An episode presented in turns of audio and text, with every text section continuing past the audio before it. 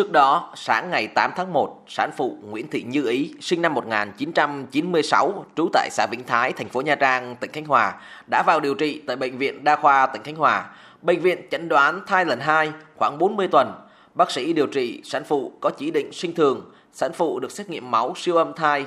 Ngày 9 tháng 1, sản phụ bắt đầu chuyển dạ và dùng kháng sinh dự phòng. Đến 5 giờ ngày 10 tháng 1, sản phụ bắt đầu cơn chuyển dạ, được thực hiện kỹ thuật sinh không đau, hạ sinh bé trai 3,2 kg. Trong quá trình sinh, bé có biểu hiện ngạt. Sau hồi sức, bé có phản xạ, khóc to, da hồng. Khoa nhi hiện đang tiếp tục điều trị cho bé trai.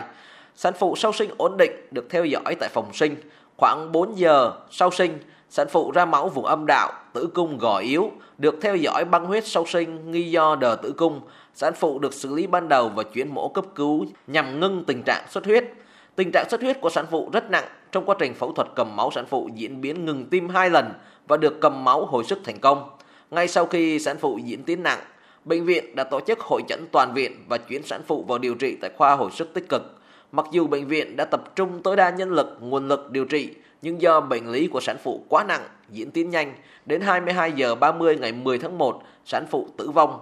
Bác sĩ Lê Văn Khoa, Phó Giám đốc Sở Y tế tỉnh Khánh Hòa cho biết. Và với bước đầu, chẩn đoán là tắc mạch phổi, ngưng tuần hoàn hô hấp, hậu phẫu các tử cung do băng huyết sau sinh và Sở Y tế thì cũng đã chỉ đạo bệnh viện đa khoa tỉnh à, báo cáo trường hợp này thành lập hội đồng khoa học kỹ thuật để xác định ờ, chính xác nguyên nhân ờ, tử vong. Trước đó, khuya ngày 10 tháng 1, trên mạng xã hội xuất hiện hình ảnh và thông tin liên quan một trường hợp một thai phụ tử vong sau khi được điều trị tại bệnh viện đa khoa tỉnh Khánh Hòa. Người nhà của sản phụ đã tập trung tại khuôn viên của bệnh viện đa khoa tỉnh Khánh Hòa, yêu cầu các bác sĩ làm rõ nguyên nhân và trách nhiệm của những người liên quan.